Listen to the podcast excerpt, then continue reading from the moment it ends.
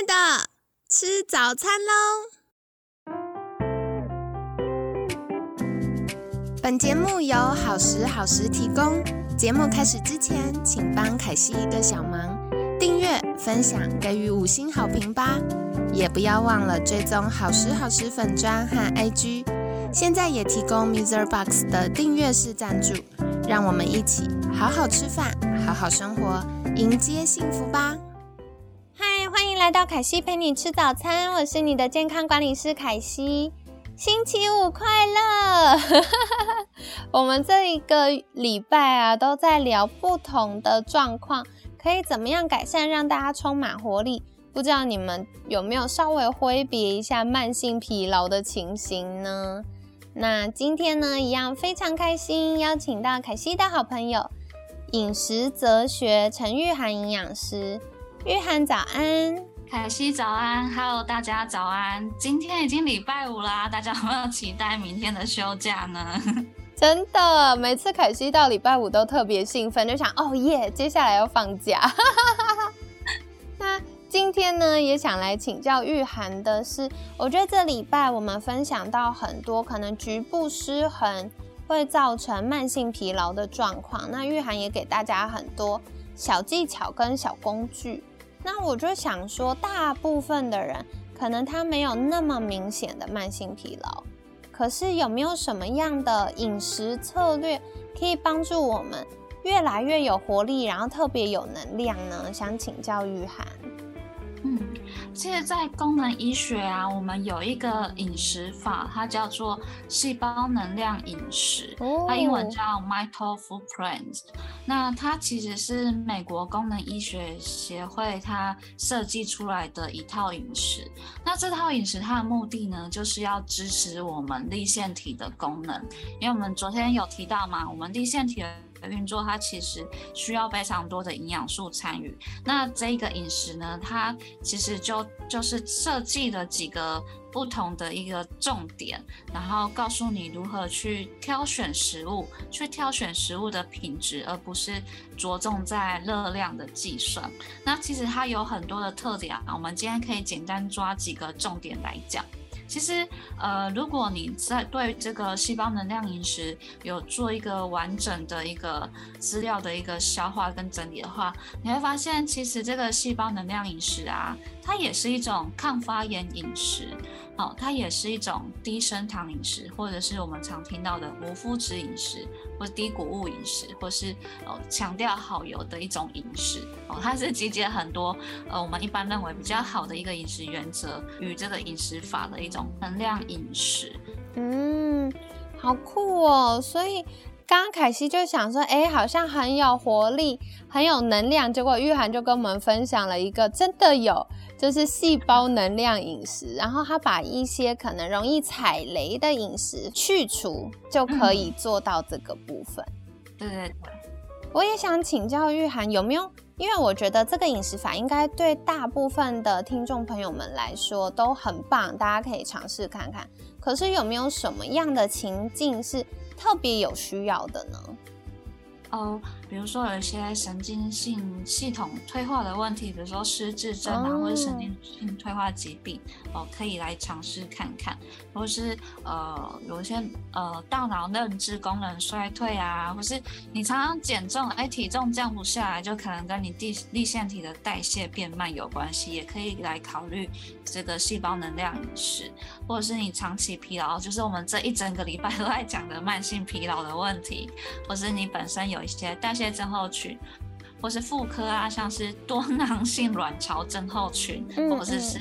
第二型糖尿病的问题，都可以来考虑使用这个能量饮食。那当然，我们刚刚提到的就是一些基本的一些呃适用的状况，可以来参考能量饮食啊。那实际上，我们还是要依照个人的状况，比如说了解他有没有特殊的慢性疾病啊，或者用药状况，再来评估他这个能量饮食可以怎么样去做个人化的设计。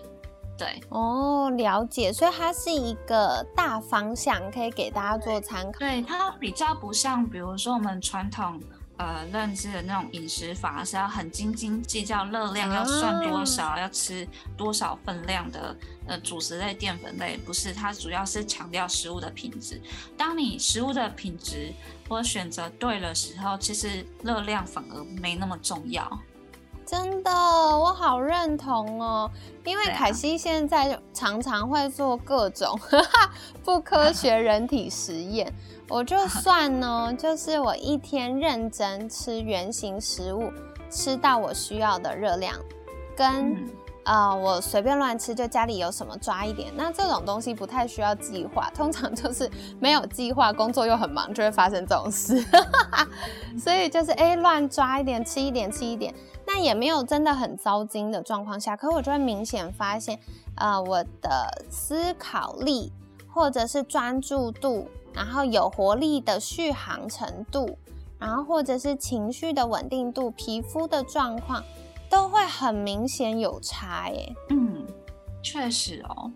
对啊，嗯嗯。了解，那是不是可以请玉涵简单告诉我们说，诶，如果我想要尝试这个细胞能量饮食，有哪些重点是可以留意的呢？嗯，呃，我们昨天不知道大家还记不记得，就是我们有提到立腺体。它在呃产生能量的过程中，可能会制造一些自由基嘛，所以呃有足够的抗氧化营养素来支持我们立腺体是很重要的。所以在细胞能量饮食里面，其实它也很强调你要摄取不同颜色种类的蔬菜跟水果哦，因为不同种类的蔬菜跟水果呢，其实它有不一样的植化素。哦，比如说紫色的可能会有花青素啊，黄色的可能会有叶黄素啊、玉米黄素等等，或是红色的，呃，比如说番茄会有茄红素啊，胡萝卜会有贝塔 carotene 这类胡萝卜素这些营养素，其实这些都是很好的抗氧化营养素。那当然就是呃，你平常饮食中摄取越多种颜色的蔬菜啊、水果，当然水果的量不能太多啦，因为太多就是吃太多的糖，就是你这些。呃，各种颜色的蔬果有吃足的话，其实就可以给身体很好的一个抗氧化营养素的支持，这是第一个蛮重要的点。所以我觉得，呃，大家在听到这一段的时候，你可以去回想一下，哦，看你今天是什么时候听啊？如果是早上听这段音频的话，你可以回想一下，你昨天呃吃了多少颜色的蔬菜跟水果，你可以稍微回忆一下数一下。哦，是有时候你会发现。你可能一天吃到的颜色可能就是没有超过五种，对啊，可能就是一两种而已。对，所以大家可以留意一下，你一整天下来吃了多少颜色的蔬果。对，这个我觉得很重要，因为我发现，特别是疫情之后，大家会越来越注重健康，所以会越来越有意识的要吃蔬菜水果。嗯，可是因为外食嘛，然后大家工作都忙，可能没有办法。嗯，很仔细在研究这件事的时候，就会发生我们同样的东西很常吃，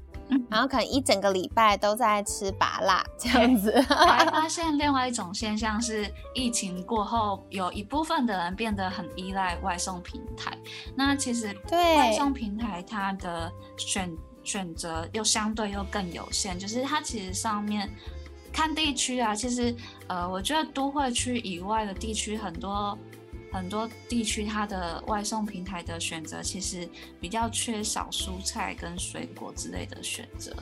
对对对，所以这个都是大家要特别留意的。然后刚刚玉涵提到这个部分呢，凯西就想到之前我们有邀请到，嗯，英俊教授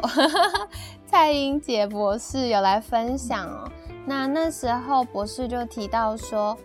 哎，大家要多吃五颜六色蔬果，又跟我们星期二提到这个肠道健康的话题有关。为什么呢？因为不同颜色的蔬菜水果，它会喂养不同的益生菌。嗯，所以如果这样子的话，就可以帮助我们有各式各样健康的益生菌宝宝。所以大家要尽量选择不同颜色。那这边凯西可以分享一个小技巧，因为嗯，我常常跟一些专业人士或者是上班族的朋友们分享的时候，大家就会说：哇，工作好忙哦。然后特别是如果只有夫妻一起住，或者是诶自己单身一个人住的话，要备餐很不方便。那凯西觉得。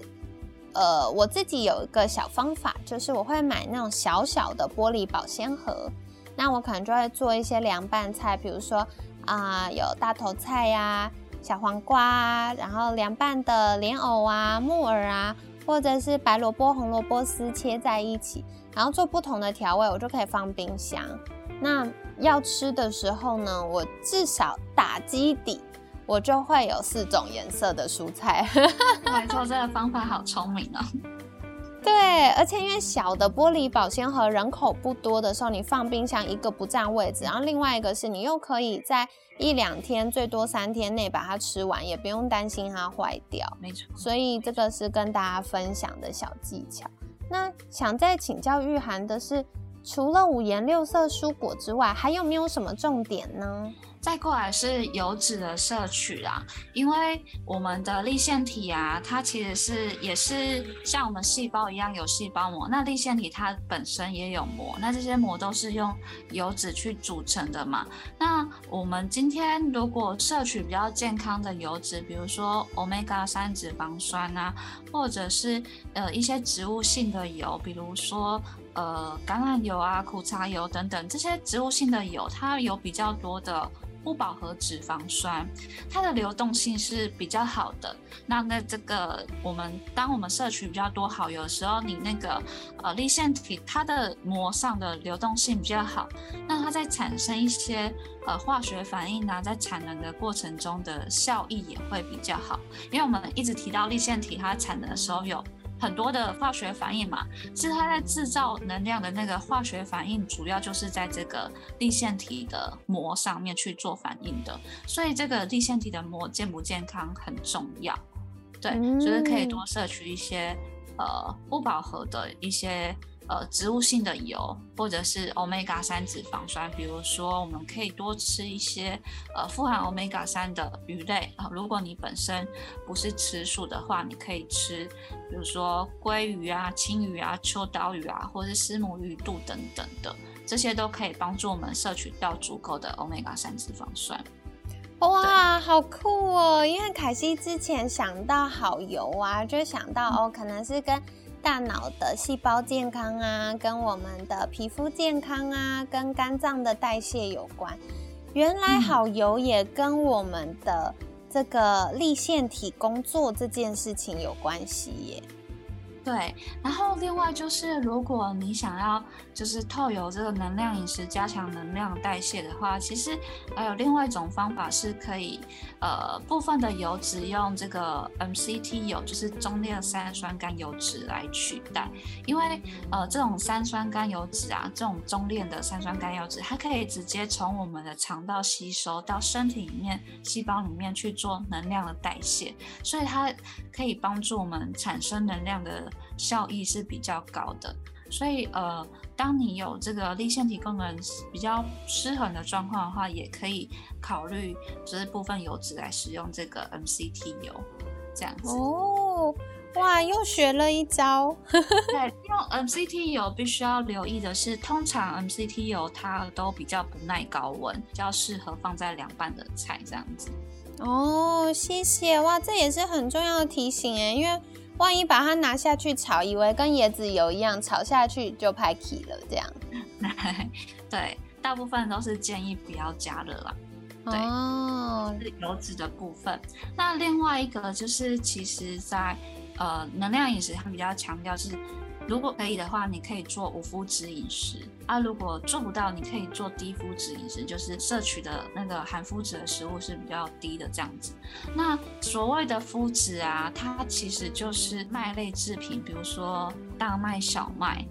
它这些麦类的东西，它里面有一种蛋白质叫做麸质。那其实麸质这个成分呢，它呃。它在我们肠道，其实呃有研究是说它比较容易让肠道发炎，有肠漏症这样的问题，那容易引起就是身体慢性发炎。再过来，我们就是我们前面几天有提到嘛，肠道不好的时候也会让你有。那个慢性疲劳的问题发生，所以在能量饮食的部分，就会建议你可以尝试无麸质或是低麸质的饮食，就是你要避开呃，比如说面食类的东西，比如说我们经常吃的面条啊、面线啊、面包啊、馒头啊，哦，或者是呃饼干、哦蛋糕这类的东西，就是任何用小麦做的东西或用大麦做的东西，这个。建议你先避开。那所有的麦，名字叫麦达，你可以吃的就是燕麦、藜麦跟荞麦，这三个麦是不含麸质的。对，那只是要再注意的是，燕麦的产品啊，其实很多它生产管线都跟小麦是混在一起，所以可能会有污染的问题。所以如果你想要做比较精致的无麸质饮食的话，你如果要吃燕麦，可能要去找一下那个燕麦，它是有标示无麸质的这样子。哦，了解，这也是很重要提醒。因为以前凯西有那个肠漏症很严重的时候，我真的吃到一喵喵麸质哦。我好像在节目上分享过，我不用吃到，我闻到面包店飘出来的空气，我就可以过敏了。这么严重？对，所以这个。我非常懂，就是有的时候我们在外面买，想说啊，燕麦不是小麦制品，那应该安全，没有麸质，就喝下去，可能它的工厂里面或它的生产线，同一个生产线是有弄到麸质的东西，所以如果是很严重过敏的同学啊，我觉得有两个重点，第一个就是像刚刚玉涵提的。可能大家挑选要特别找到有标示无麸质的。那另外一个是，如果你真的很严重过敏，你会需要有医疗的协助，所以可以在就是透过医疗人员或者是来找凯西，我们先了解一下你发生什么事情，这样子。因为执行无麸质饮食有蛮多细节要注意的，就是在在今天的节目里可能讲不完，所以私下 可以找凯西或者是找我都可以。那我这里可以再补充一下，就是呃，其实执行无麸质对很多人来说都有点困难，特别是很多人喜欢吃面。那通常我都会建议可以吃用米做的面，比如说有糙米面，或者是。呃，米线、河粉这些，当你想吃面的时候，去找这些用米做的面，对，至少你还有一些替代的选择。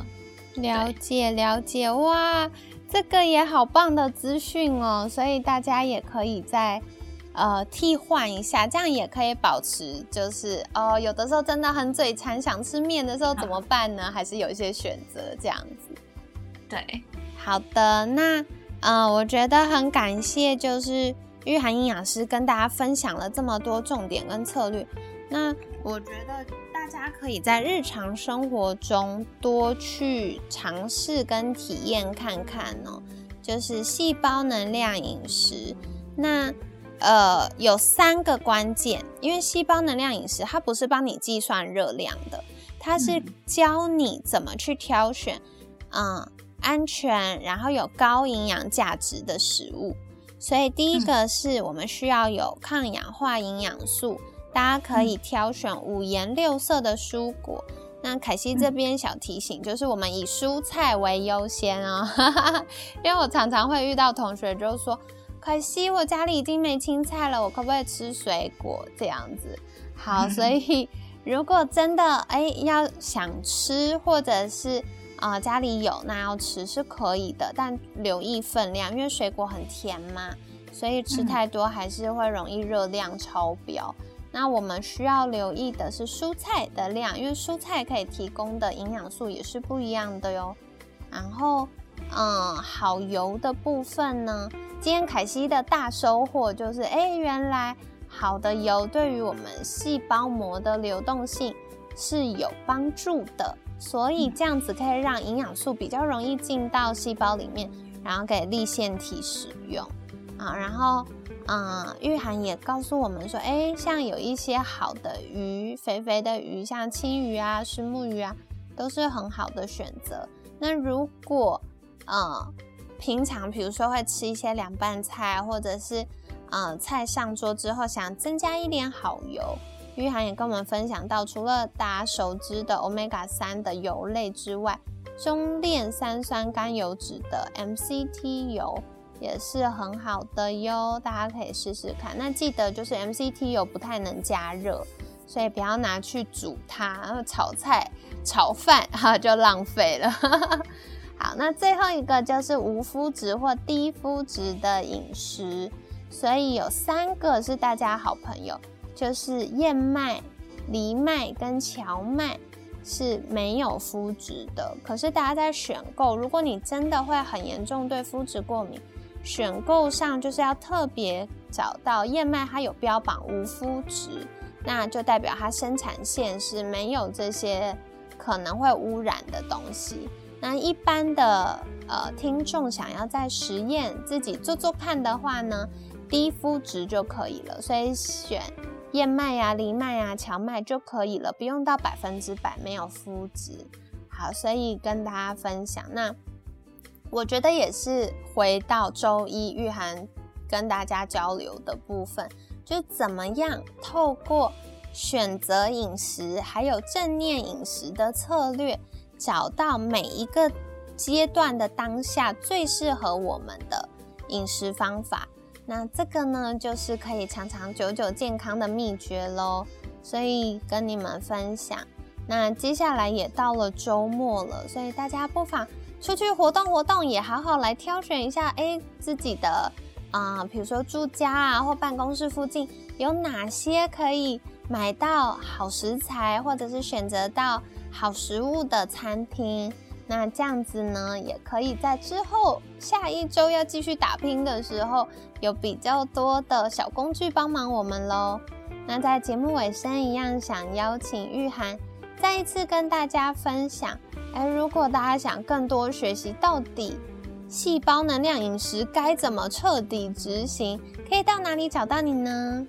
大家可以在 FB、IG 或者是 Google 搜寻“饮食哲学营养师”，就可以找到我喽。好的，好的。那一样，凯西会把链接放在节目资讯栏，真心大推，大家赶快去订阅起来。因为我就觉得有非常多很棒的资讯，而且很多换一个角度看待事情的观点，所以大家可以去订阅跟追踪哦。那今天很感谢饮食哲学陈玉涵营养师的分享，每天十分钟，健康好轻松。凯西陪你吃早餐，我们下次见，拜拜，拜拜。